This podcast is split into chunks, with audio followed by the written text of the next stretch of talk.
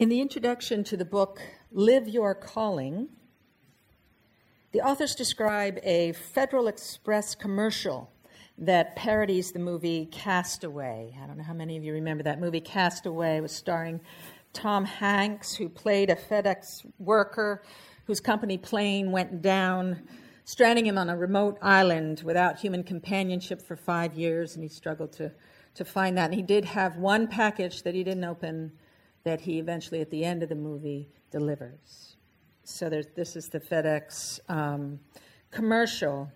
Looking like the bedraggled Hanks from the movie, the FedEx employee in the commercial walks up to the door of a home holding a package. When the woman comes to the door, he explains that he survived five years on an island, protecting this package in order to deliver it to her. Curious, he asks her to reveal what is in it. Opening the package and displaying the contents, the woman replies that there was nothing of great importance, just a GPS navigational device, a compass, a satellite telephone, a water purifier, and assorted seeds. The commercial communicates a spiritual irony that in all those years he had all that he needed to find his way home just within reach. There is nowhere to go, writes poet Oriah Mountain Dreamer. What you're looking for is right here. Open the fist clenched in wanting and see what you already hold in your hand. When we think about the meaning of our lives, we can get very serious very fast and hold out on ourselves, thinking that whatever decision we make, whatever choice we decide on, may never be made correctly. And we may never find a way to feel at home in our world, in our communities, even in our own skin.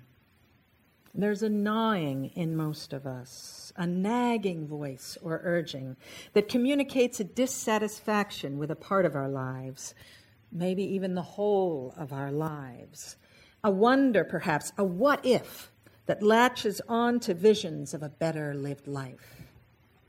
We as a culture look to the famous or the rich or the successful and set our sights to those kind of lives, leaving us wanting in our own. Or for those who are not ensnared by the temptations of the commercial good life, there may be the simple distraction of too many choices with the overwhelming amount of information available to us every moment, we may wonder how we can possibly choose the way to live that best suits us. And then, of course, there is the self doubt route, the you aren't good enough tyranny, which again is broadcast on a daily basis from the world of marketing and the pull of consumerism. Get this thing, go that way for the life or body or relationship that is better than yours. This is a tyranny that keeps us from ever feeling at home in our lives. In Plum Village, a Buddhist monastery in France founded by Vietnamese Buddhist Thich Nhat Hanh, there's a particular Dharma seal for this community which reads, I have arrived. I am home. A Dharma seal is a foundational characteristic of the path of Buddha. There are four traditional seals that guide Buddhist and teachings and have for millennia. The seals are guideposts to help discern whether a teaching is true Buddhism or not. I have arrived, I am home is a new seal brought about in this Zen community, considered a continuation of the Buddha's phrase, dwelling happily in the present moment. Any teaching of Plum Village must reflect this Dharma seal I have arrived, I am home. This speaks to one of the seminal teachings and practices of Plum Village, which is mindfulness, being fully present in the moment in whatever we do. Thousands of lay folk all over the world come to Plum Village each year to partake of its teachings and practices, to find that home within and bring that home and that peace and that home out into the world. Home is where your heart is, Thich Nhat Hanh, an exile from Vietnam, shared in an interview. You're used to a landscape, a way of life, a certain atmosphere, and when you're away from that, you miss that home. But while you're missing that home, you're creating a home right where you are. There are lots of waves or moments that each of us could name that feel like home. It can be enjoying a favorite spot in a room by the hearth, or just the right combination of foods, or an easy conversation with a friend, or a special place in nature. A sensation of home can be in the meeting of another's eyes, spontaneous laughter, just the right harmony in music, or an afternoon with a loved one. The connection that feels like home comes naturally to us when we let it. It's a connection that is hardwired within us, a cellular memory of belonging in the moment and in this life, this world. A sense of harmony with our surroundings, a sense of well being. Home is our true nature, something we all have. To be at home is to have a sense of fitting into the way of things, of being in the truth of who we are and finding it good. Joseph Campbell, renowned 20th century scholar of mythology, addressed this belonging simply. The privilege of a lifetime, he said, is being who you are privilege of a lifetime is being who you are. We tend to overthink our lives. We tend to underestimate our being. We tend to look for that better life without noticing all of the life that is around us and within us. We drive ourselves with assumptions of what we should be doing, of how we're supposed to be, of the perfect shape of our body, of the ultimate goal of a good life. We think, we, we think we're getting something done when we find something wrong. We think we're being wise and humble when we focus our minds on how we fall short and what could have been or must someday be. So often we think our lack of well being has to do with all the obstacles in our lives, when in fact the obstacle to our well being is the way we see our lives. If we're looking for a circumstance to define our happy state, or a partner to fulfill our happiness, or a livelihood to create a happy home, then we're looking in the wrong places. And we'll find our well being dependent on things outside of ourselves. When we judge ourselves falling short on a regular basis or blame the lives we are in for our unhappiness, we often distract ourselves from that disappointment through various forms of escape, which can be addiction, violence, abuse of power, deception, compulsive behavior, daydreaming, whatever. Some of the obstacles we encounter in our lives toward expression of our true selves are hard to overcome. But when we see that we become more effective, more loving, more accountable when we embrace what is in our lives, then life changes from a problem to be solved to a mystery to be lived. When we believe that we are worth our own being, then ways to work out of the stuck places begin to emerge. We can feel secure in our limited worlds. We can love our misery, for it is at least familiar. We can blame others or our own situations for our plights. We can imprison ourselves in resentment and self pity. We can justify our unhappiness with superb eloquence.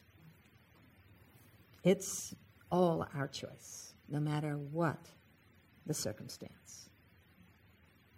When we face our lives as they are, we must come to the understanding that our limitations are not cause for disdain. Got to get rid of that perfectionism.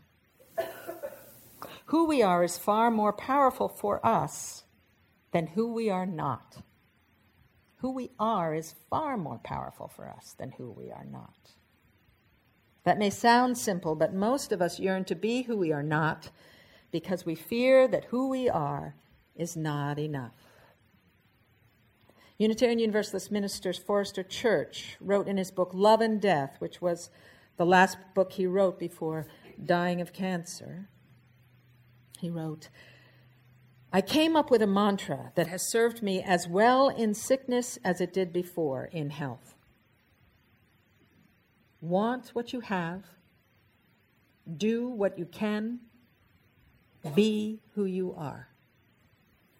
Wanting what we have mutes the pangs of desire, he writes, which visits from an imaginary future to cast a shadow on the present, which is real. Doing what we can focuses our minds on what is possible, no more, no less, thereby filling each moment with conscious, practicable endeavor.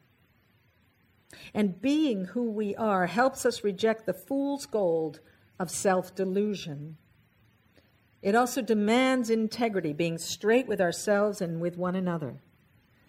To selectively eliminate all pain from our lives may work for a brief time for a drunkard or a drug addict, but we cannot selectively wish away all that is wrong with us without including all that is right. End quote.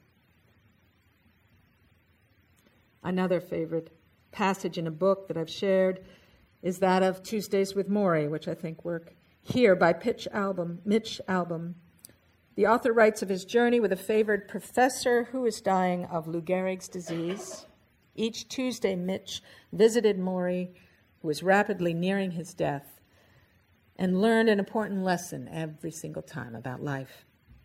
In one of the last interviews with his professor, who was well progressed in the disease by now, Mitch asks him, What if you had one day perfectly healthy? What would you do? Let's see, Morrie begins. I'd get up in the morning, do my exercises, have a lovely breakfast of sweet rolls and tea, go for a swim, then have my friends come over for a nice lunch. I'd have them come one or two at a time so we could talk about their families, their issues, talk about how much we mean to each other.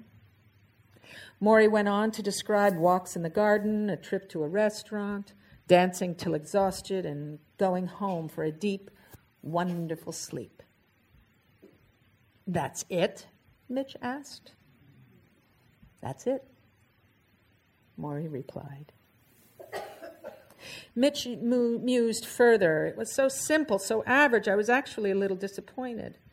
I figured he'd fly to Italy or have lunch with the president or romp on the seashore or try every exotic thing he could think of. After all these months lying there, unable to move a leg or a foot, how could he find perfection in such an average day? Then I realized, he writes, this was the whole point. Well being, feeling at home in the universe. It's a quality that we're all capable of on any average day. If we cannot find this place of knowing, then something is wrong. Something is blocked or imprisoned within us. But if we believe we're capable of finding a sense of home within ourselves, then we begin to try new approaches. We find the help we need. We seek the wisdom that will support us. We come to religious communities for the strength found within and the hope affirmed. We put ourselves in our daily task lists and give ourselves a break. We change relationships. We give up false securities. We become willing to see more clearly. We then can accept the gifts that we have and come to want them, knowing that we belong in the world just in this way, and that the world, the home of the world, includes us for who we are. This is when the traps of envy, jealousy, self doubt, comparisons to others, hero worship, imitation, all dissolve. From there, we find life open and full and ready to receive who we blessedly are. May we find, as Reverend Ken Patton did, that we are at home in the universe, that we carry our home with us that we are fully effective beings right now. And may the blessings of that home, which is you, be known fully in your days. So may it be. Amen.